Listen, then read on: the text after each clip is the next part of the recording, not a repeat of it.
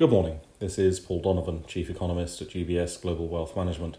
It's 7 o'clock in the morning London time on Wednesday, the 18th of May. Yesterday's US retail sales data was a reminder that one should never go short the hedonism of the US consumer. US households have continued to spend, although as they seem to be relying on credit to do this, spending may run into the harsh realities of finite resources and infinite desires sooner or later. The Pulse survey has been showing for some time that lower income households in particular have become more dependent on borrowed money just to make ends meet. However, within such detail as the retail sales numbers provide in real time, there was evidence of certain shifts in demand. There's an ongoing slowdown in some of the areas that benefited from the post pandemic boom, like furniture. People seem to be shifting spending around and prioritising within their budget constraints. It's also worth noting that the strength of manufacturing production from the US was particularly high. The global supply of stuff is remaining at a record high at the moment.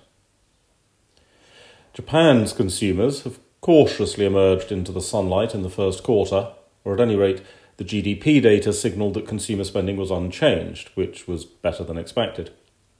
Overall, GDP fell, but fell less than expected.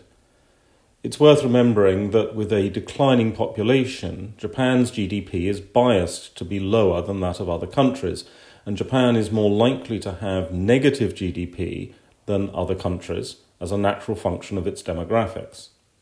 It's also worth noting that, with global supply as strong as it is, Japan has followed in the footsteps of many other countries in building inventories during the first quarter.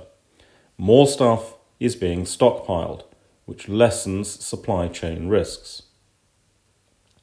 UK inflation data for April has probably shown the peak in inflation, at least for now, with the rather ridiculous way the UK manipulates home energy prices pushing up the consumer price measure all in one go.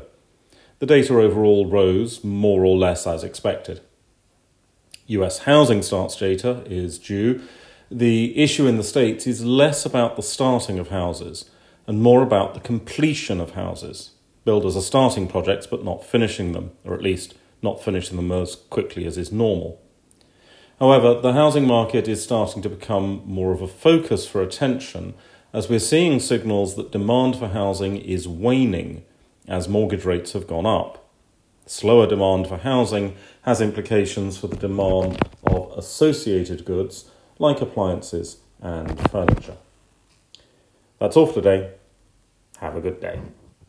UBS Chief Investment Office's investment views are prepared and published by the global wealth management business of UBS AG or its affiliate, UBS. This material has no regard to the specific investment objectives, financial situation, or particular needs of any specific recipient and is published for informational purposes only. As a firm providing wealth management services to clients globally, UBS AG and its subsidiaries offer both investment advisory services and brokerage services. Investment advisory services and brokerage services are separate and distinct, differ in material ways, and are governed by different laws and separate arrangements. In the USA, UBS Financial Services Inc. is a subsidiary of UBS AG and a member of FINRA SIPC. For information, please visit our website at ubs.com forward slash working with us. For a full legal disclaimer applicable to the independent investment investment views produced by UBS, please visit our website at ubs.com forward slash CIO dash disclaimer.